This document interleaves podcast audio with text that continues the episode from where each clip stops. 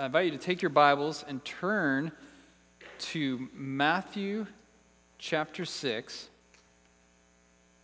We are concluding our series on the Lord's Prayer this morning. So what I want to do is I want to read Matthew chapter six. Actually, I want you to have that open, and I'm going to actually have us say it. You, so you can read along on the screen, but we're going to say the Lord's Prayer together here, okay? Our Father, who art in heaven, hallowed be your name. Your kingdom come, your will be done, on earth as it is in heaven. Give us this day our daily bread, and forgive us our debts, as we forgive our debtors. And lead us not into temptation, but deliver us from evil. For yours is the kingdom, and the power, and the glory forever. Amen. Well, this morning we wrap up our series on the Lord's Prayer, and my hope as we do so is that as we've spent time looking at this prayer, God has deepened not just our understanding, but our praying. We don't just want to learn more about prayer. That was not the goal of this series, to learn more about prayer. We want to learn to pray, right? We want to be a praying people, a people marked by a deep dependence on God, by our humble recognition of our own limitations and weaknesses, and by a happy trust in God's goodness and His promises. And we want to grow more and more in prayer, which is why we entitled this series, Teach Us to Pray. Because just like the disciples who first asked Jesus to do that, said, Lord, teach us to pray, just like them, we know that none of us has it all figured out when it comes to prayer. If you're in this room and you feel like you are an expert on prayer, come see me afterwards because I have a lot of questions. But we know that we all have room to learn and grow. So the hope is not that this series somehow solved all your struggles with prayer, but that God would use this series as a springboard into twenty twenty-two. So let me encourage you, as we wrap up the series, between now and the new year, take some time, talk with a spouse, talk with a friend, talk with a fellow member here, and just let them know, share one way that God has used this series to grow your prayer life. Maybe one truth out of one sermon that you plucked out, just something that God is stirring in your heart. And I think we will find a lot of encouragement from one another that way. But as we come to the close this morning, it's good to remember what we've seen already. First, we saw that the God we pray to is not some impersonal force. He's not just some higher power out there. But if we are united to Christ, we come to our Father, a Father who loves us and knows what we need before we even ask. As our Father, He both stands eager to help us, and as our Father who art in heaven, He stands able to help us. And we then saw that the prayer divides into two sections. The first three requests focus on God's glory, and the second three requests focus on our needs. In the first section, we were taught that our top priorities in prayer should be that God's name would be hallowed and honored, that His kingdom would come increasingly and finally, and that His will would be done all over the earth. And then in section two, we saw that God wants us to come to Him for the, our daily provision of our needs, for the daily pardon of our sins, and for our daily protection from evil. And all throughout the prayer, we saw that this is a prayer prayed by God's people for God's people. We pray not just to my Father, but our Father. And we pray not just for our own needs, but for our daily bread, for forgiveness of our sins, and that He deliver us from evil. Jesus is teaching us, even as He teaches us to pray, that as God's family, we're in this together, and that we help one another by prayer. So now we come to the doxology that ends the prayer. And now we come to a problem. Because if your Bibles are open, and I hope they are, you're looking up at the screen, and you're looking down at your Bibles, and you'll notice that that last part is most likely not in the text of your Bibles. It's probably in a footnote. So the problem is that this doxology isn't found in the Bible, at least not here in Matthew. So the question it raises is, so is it wrong for us to pray this? I mean, every other week what we've been praying is straight out of the Bible. So is it wrong that we include this last part? Or even another question is, why, why are you preaching on this, Dan, if it's not in the Bible? And those are great questions. And there's a few reasons. First, while, while this f- sentence at the end is not in the best and oldest manuscripts of the New Testament, meaning we don't think it was in this part of Matthew, it does show up very early in the life of the church. And by very early, I mean first century documents talking about the Lord's Prayer. But even more than that, we can and should pray this way, and we can and should preach about this, because while it may not be found here in the Bible, it wouldn't exactly be true to say it's not in the Bible, because the theology that it teaches is all over your Bibles, and the wording itself was most likely drawn from somewhere else in the Bible. Now, somewhere else is First Chronicles twenty-nine, verses ten through thirteen. If you want to go ahead and turn there, we're going to look at that in just a minute. Not yet. Not yet. Thank you. Now you guys got a sneak peek. So the question, though, is why, if it's not there in Matthew when Jesus is teaching us his prayer, why does it show up so early? What was it that the first early Christians said, you know what, this should go at the end? And, and why is it so consistent? I mean, you look at all kinds of documents that flow out of it.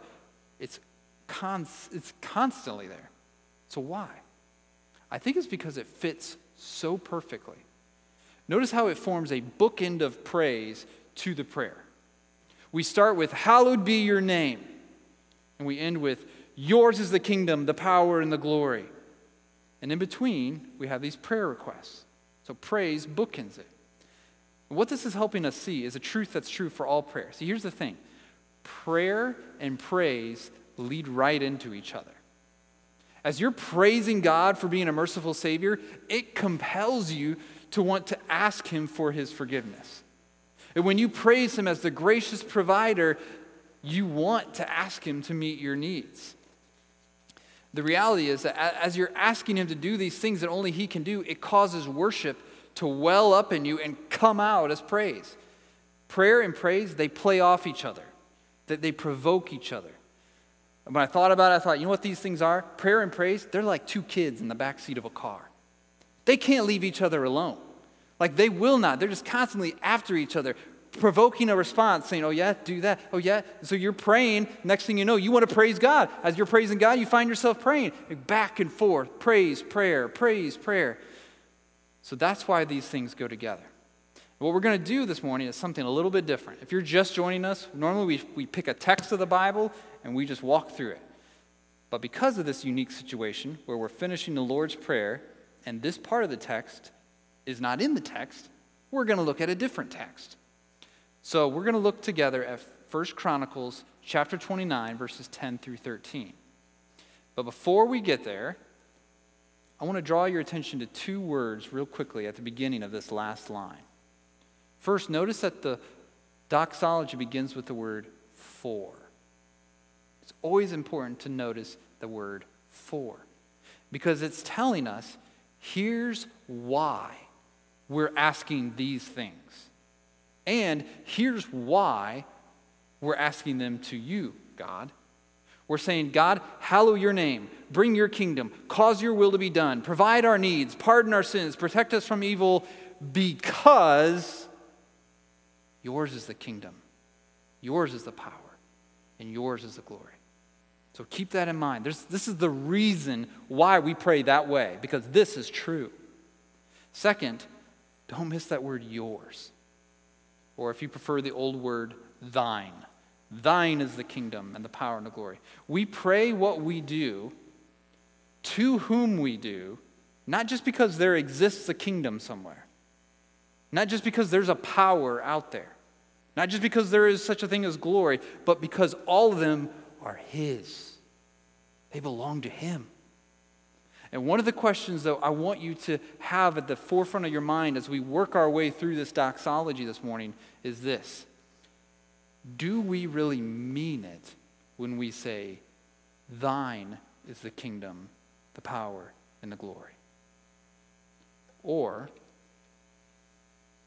is what's in our hearts really, mine is the kingdom, the power, and the glory? So three questions to keep in mind as we go. These are three questions I want you asking yourselves. Whose kingdom will you live for? What power will you live by? And whose glory will you seek? The question we all have to answer is, will it be thine or mine? Okay? So with those questions in the back of our mind, let's turn our attention to First Chronicles twenty-nine. And since we're just dropping right in, you've no idea what's been going on, let me give you some context. What's happening here is King David is on the throne of Israel. And he's at the high point of his kingdom here. Things are going well. In fact, what, what has just occurred is he's gathered in all these supplies. I mean, he's donated tons and tons of stuff, given so much, and encouraged the people to give so much. They've donated supplies that his son Solomon will need to build God's temple when he takes over as king. So here, as David's going to pray in a second, they're celebrating the donation of this massive quantity of supplies. So we're going to read the first part of David's prayer, and what we're going to see is how it connects to the Lord's Prayer. So hopefully you've already turned there. First Chronicles twenty-nine, starting in verse ten. I'm going to, I don't want you to put it up yet. I'm going to put it up in a second here. Starting in verse ten.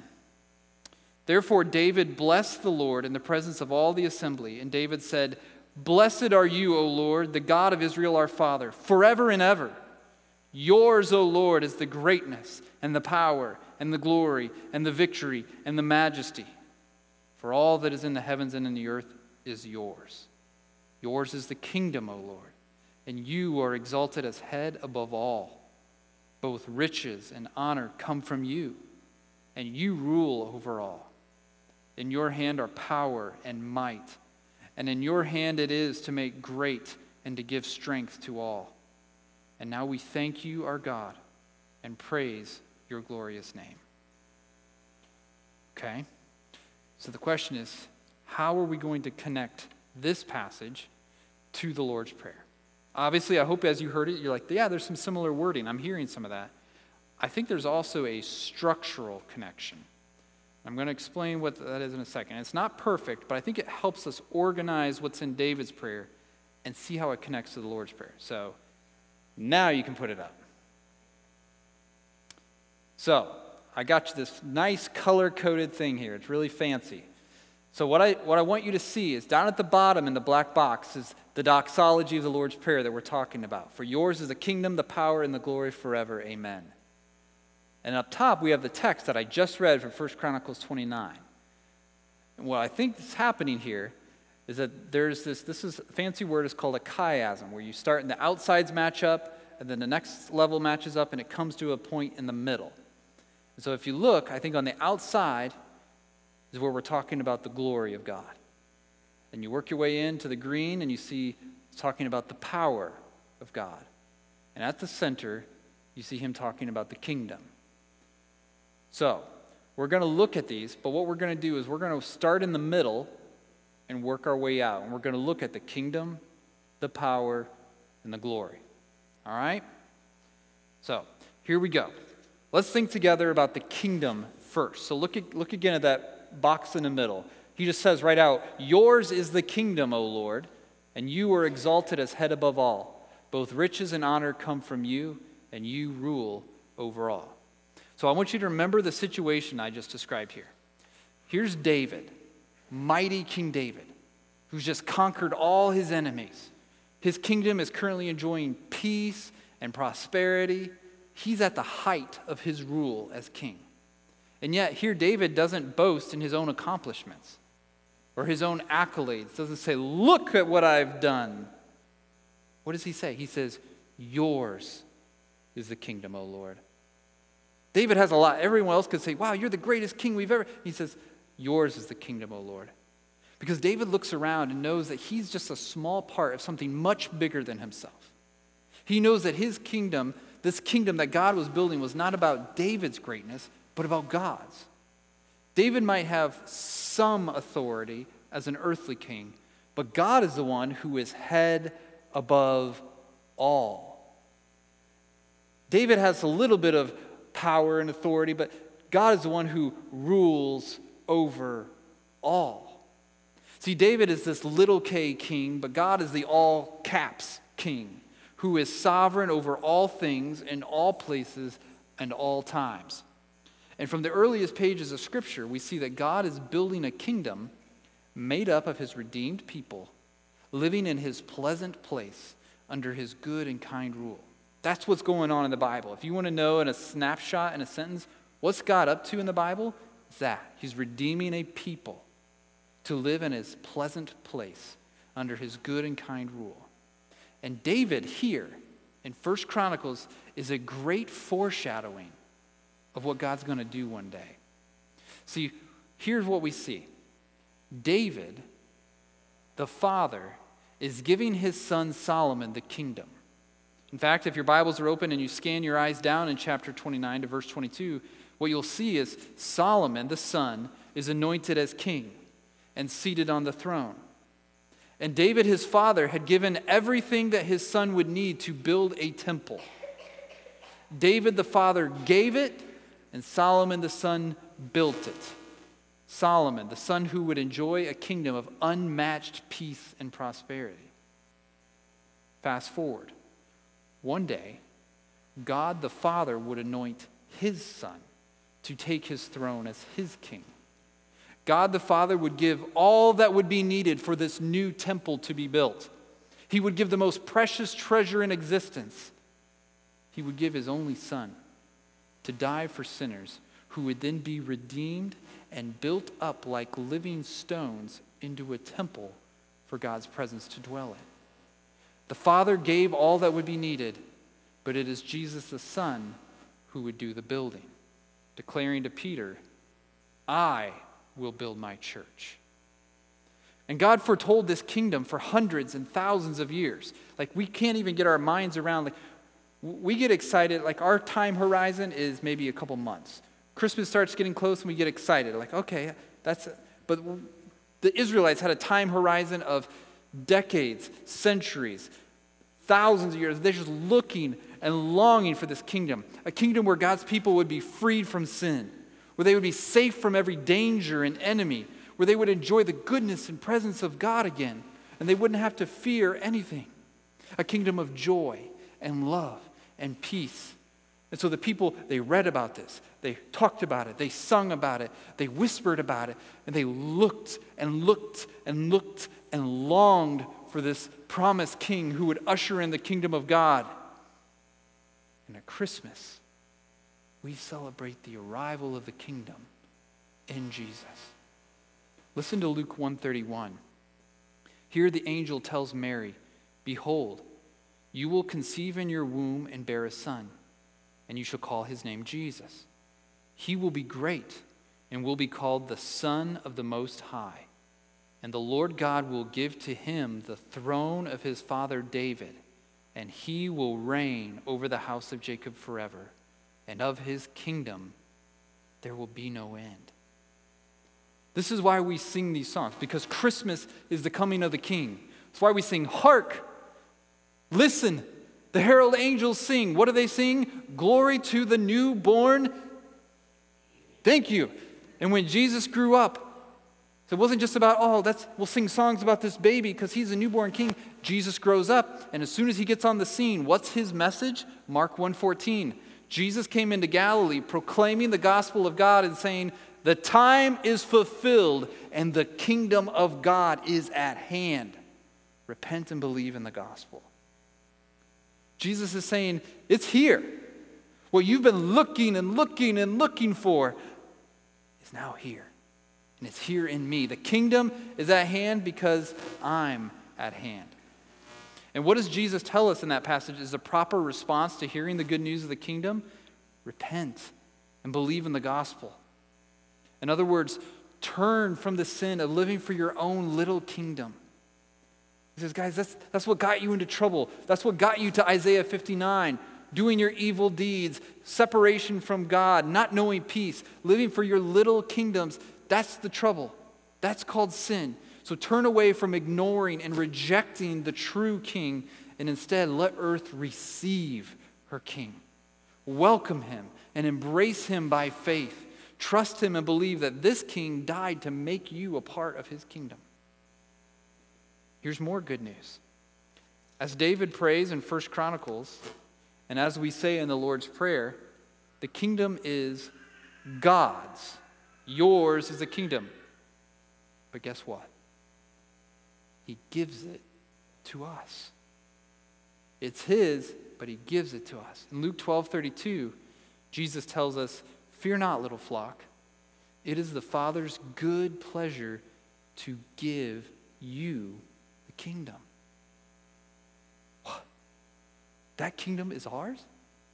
It's his, but he loves to give it away. So he says, I love that Jesus says, don't be afraid. Like you have nothing to fear because God knows who you are. God knows what you've done. God's not waiting for you to impress him. It says it's his good pleasure to give you the kingdom because he's already rescued you from your sin and brought you into the kingdom of his beloved son. And this wasn't a new idea at Christmas, as though God just thought that would be an interesting way to do it. No, Daniel prophesied this giving of the kingdom all the way back in Daniel seven. There, if, if you're familiar with Daniel seven, there's this great passage where one like a son of man comes on the clouds to the Ancient of Days, where he is presented a global kingdom made up of people from every tribe and language and nation and people. He receives a kingdom of them. But that's not all that we read in Daniel seven. Listen to Daniel seven eighteen. It says, "But the saints of the Most High shall receive the kingdom and possess the kingdom forever, forever, and ever." The saints shall receive the kingdom. The Son is given the kingdom, and the saints shall receive the kingdom and possess it forever. How is that possible that the saints receive the kingdom? Because the Father loves to give the kingdom to those who trust in his Son. When we trust in Jesus, friends, listen to the words of Second Peter one. It says, "For those who trust in Jesus, there will be richly provided for you an entrance into the eternal kingdom of our Lord and Savior, Jesus Christ." So this is what's going on in the kingdom. When we're talking about the kingdom of God, that's what we're talking about. The question for us this morning is, which kingdom will you live for? Will you live for your tiny, temporary kingdom? Yes, you are the one in charge, seemingly. But to what end? Will you live for your tiny, temporary kingdom or for God's glorious, eternal kingdom? Will you live for your kingdom of never-ending work and frustration or his kingdom of never-ending rest and joy? This is the question we're confronted with. But let's keep moving. Let's move outward now. So we're into the green section now, thinking about God's power. When we say yours is the power, look at verse eleven a. "Yours, O Lord, is the greatness and the power and the glory and the victory and the majesty, for all that is in the heavens and in the earth is yours. And in your hand are power and might, and in your hand it is to make great and to give strength to all." So in these two verses, David's, he's piling up words here. Like he's he's probably got his ancient thesaurus out, and he's like, what else can I say about God? And he's like, uh, power and glory and victory and greatness and majesty and might. And while they all have slightly different nuances, and they bring out different points of emphasis, when you put them together, they're all pointing to one big idea. And the one idea is simply, yours is the power. God has all power. Everything in heaven and on earth belongs to him and is in his hands to do with it what he will. That is a power that no one else can claim. He has power to do whatever he pleases. Psalm one thirty-five six says, "Whatever the Lord pleases, he does in heaven and on earth." When we think of the most powerful people in the world, we associate power with the ability to do what you want. Even if, whether it's good or bad, if they can get away with it, if they can do it, if they can pull it off, we say, wow, what a powerful person. And the Bible minces no words in saying that God does all that he pleases. Job forty-two says, no purpose of his can be thwarted. Nothing is impossible with God, and no one can stop him or stay his hand. Why? Because as Psalm one forty-seven says, great is our Lord and abundant in power. He's abundant in power. In fact, Psalm sixty-two says it more bluntly. It says, power belongs to God. Like, it, power doesn't belong to A E P or I P L or whatever they're going by now. Power belongs to God. It's his. That's what we're saying when we say, thine is the power. We say, you can do it all, God.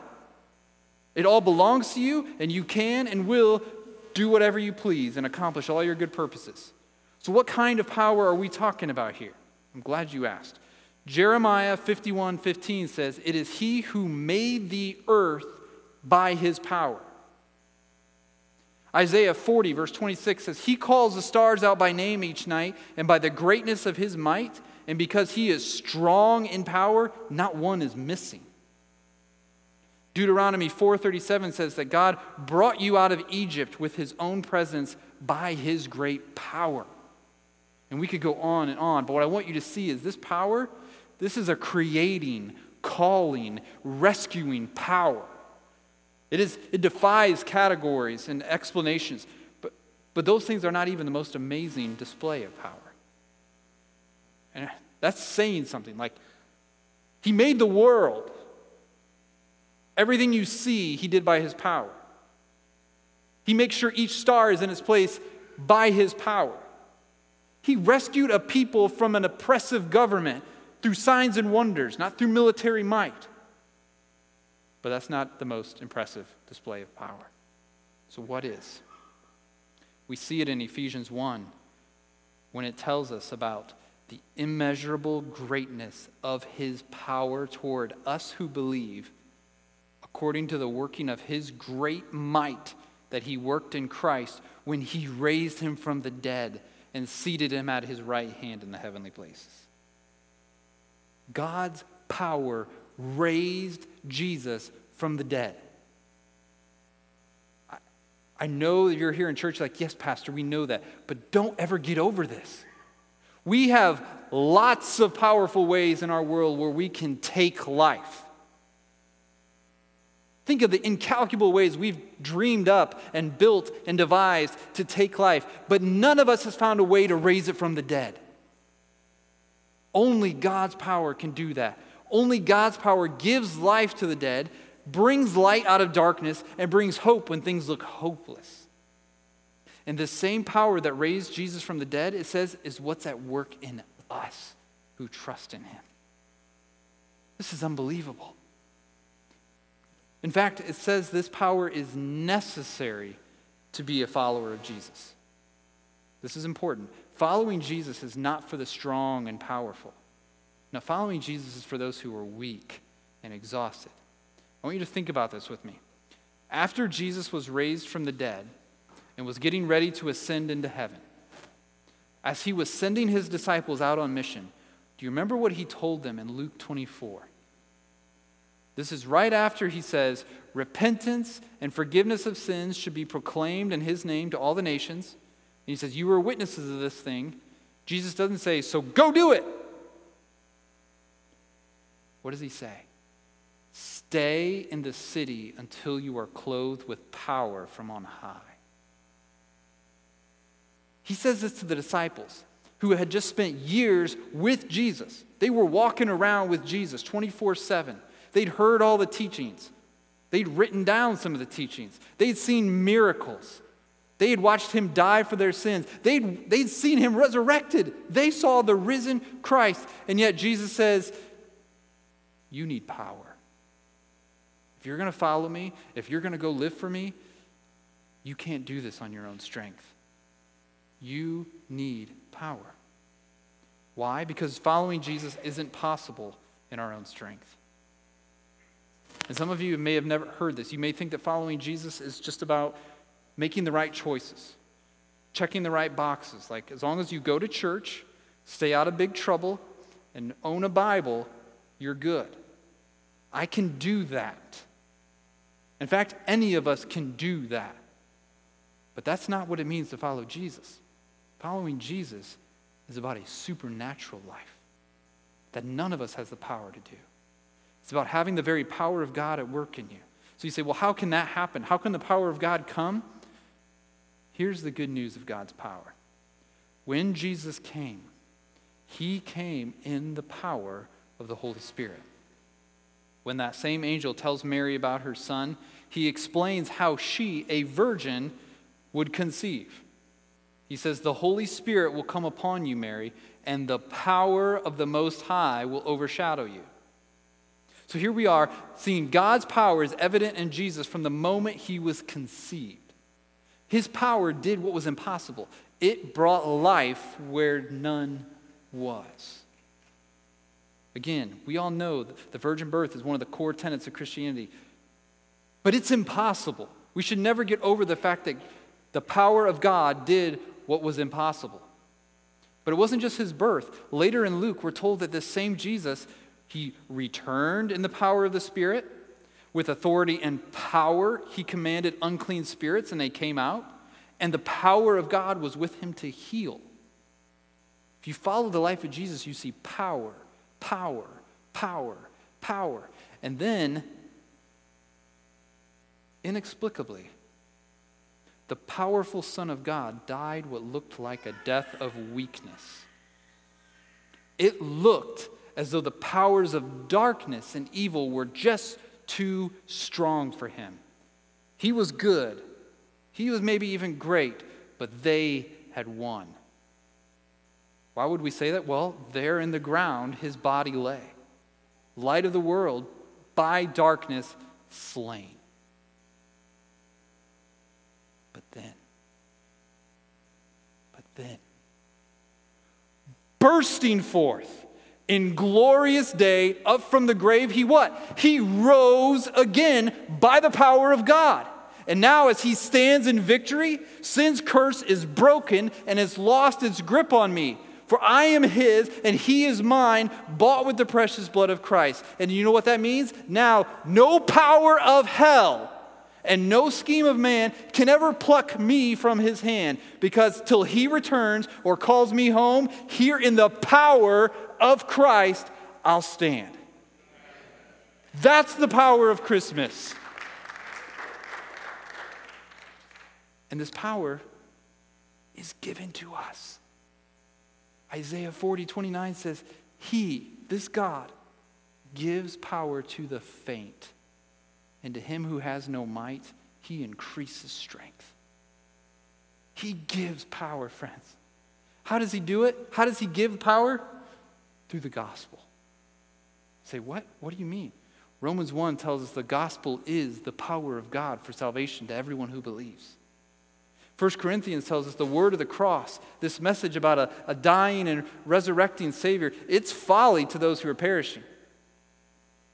People on the outside of Christ, they look at it and they're like, that's ridiculous. You guys believe in a, in a guy that lived two thousand years ago and he died, and then you say he came back to life and now he's he's somewhere else, not on earth, he's in heaven, and he's coming back on clouds one day? That's ridiculous.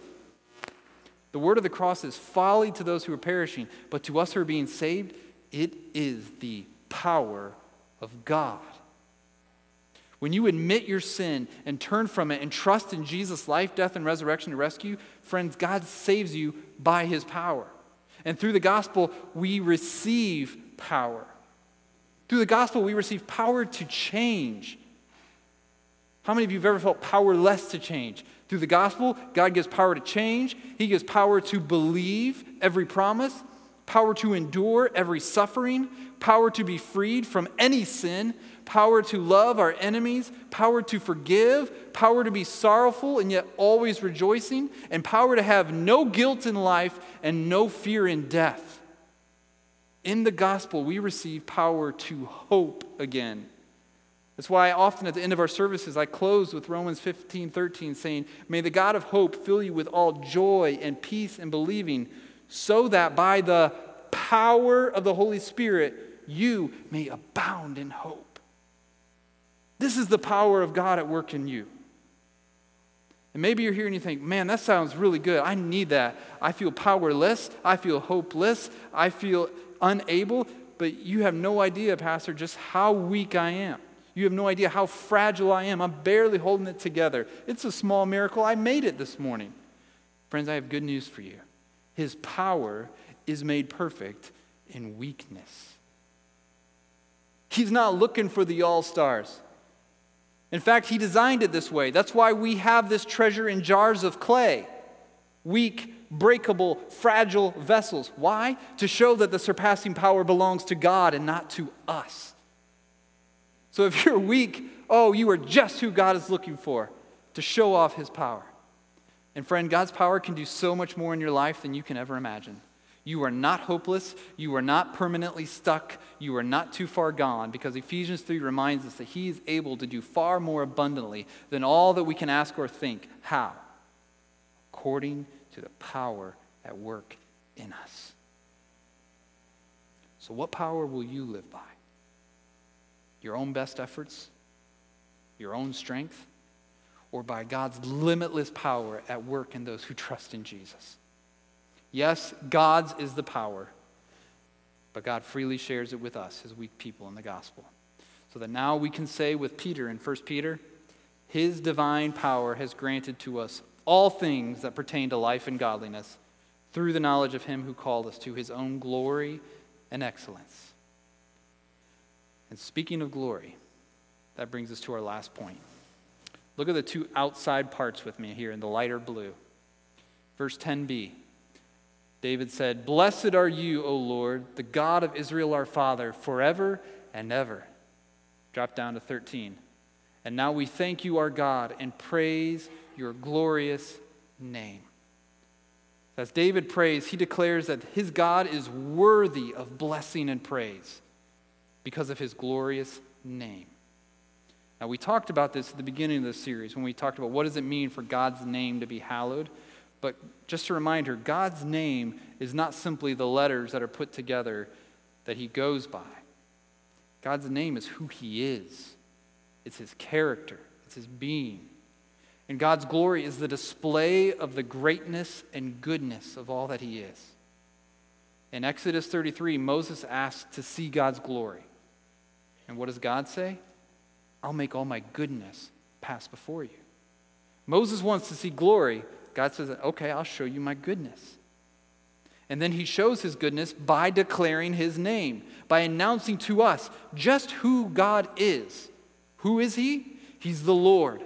The Lord, a God merciful and gracious, slow to anger, and abounding in steadfast love and faithfulness, keeping steadfast love for thousands, forgiving iniquity and transgression and sin. Friends, God's glory is his mercy and grace and patience and love and faithfulness and forgiveness on display for all to see. And guess what we celebrate at Christmas? The glory of God came to us in Jesus. John writes, "And the Word became flesh and dwelt among us, and we have seen his glory. Glory is of the only Son from the Father, full of grace and truth." As Hebrews says, he is the radiance of the glory of God. All that God is radiates out of Jesus. Think about a radiator. Like if you had like those old heaters, the heat just radiates out of it. Like it's so hot in itself, the heat just flows from it. That's what Jesus is. It's that he's the radiating glory of God. All the grace and truth and mercy and sovereignty and kindness and goodness and justice and holiness of God is in Jesus. So when we want to see the glory of God, that's where we look. We look in the face of Christ. And that's where all his goodness and greatness is on display for us to see. When God chose us in Christ before the foundation of the world to be holy and blameless before him, and when he predestined us for adoption as sons through Jesus, do you know why he did it? To the praise of his glorious grace. He redeemed us, forgave us, gave us an inheritance in Christ, Why? To the praise of his glory. He sealed us with his Holy Spirit to keep us all the way home. Why? To the praise of his glory. Friends, God's glory is most clearly seen in him taking rebels like us and making a kingdom out of them, and showing his power through weak people, and in showing his grace and goodness to undeserving sinners. All of it is for his glory. And that is why we pray, yours is the glory. And notice as we close that none of these things is merely temporary. Yours is the kingdom, the power, and the glory forever. We might ask for daily bread, but we live and we pray with our eyes fixed firmly on eternity. We pray to the one whose kingdom lasts forever, whose power knows no end, and whose glory will never run out. And then the prayer ends with amen. Now, that's not a throwaway word. Some of you are like, yeah, yeah, we know, but why would you mention that? That's not just the Christian way of saying the end. Here's my little acrostic for you to help you remember, because I want, I want amen to mean something to us. So here's my kind of acrostic to help you remember what we're saying when we say amen. A means we agree. When someone is praying and we say amen, we're saying, yes, that's right. Me too. I want that too. Yes, God, I agree with that sentiment. A is agree. M means make it so. We're asking God to do what we've just asked. Hear, God, and answer. Make it so, God. We agree. Make it so. I'm cheating here. E N. Think of it as in. It reminds us that it's all in Jesus. Second Corinthians one twenty says, for all the promises of God find their yes in him. And that is why through him we utter our amen to God for his glory. So we agree, make it so in Jesus. That's what you're saying when you say amen. In Jesus, the Father's name is hallowed. In Jesus, the kingdom has come, is coming, and will come. In him, God's will is done. In him, all our needs are provided. In him, all our sins are forgiven. And in him, we are delivered, delivered from evil and brought safely to our kingdom home. And that is why through him, we utter our amen to God for his glory. Why? For his is the kingdom, the power, and the glory forever. Amen. Would you pray with me? Father, we worship you this morning as the one to whom belongs the kingdom, the power, and the glory. We confess that too often we do live for our own little kingdoms, trying to live in our own power and for our own glory. We confess and we turn from that and we say, oh God, we want so much more. We want to live for your kingdom, your glorious eternal kingdom. God, would you change us? Help us to live for something bigger. And God, would you help us to be empowered by your Holy Spirit? Would you work in us so that by the power of your Holy Spirit, we might live for your glory? God, this Christmas, help us to see all that came to us in Jesus. It wasn't just the birth of another baby, but it was the coming of a kingdom, the coming of your power, and the coming of your glory. And it came so that we might share in them. We praise you for that, and we thank you that all of it is ours in Jesus. And it's in his name we pray, and all God's people said, amen.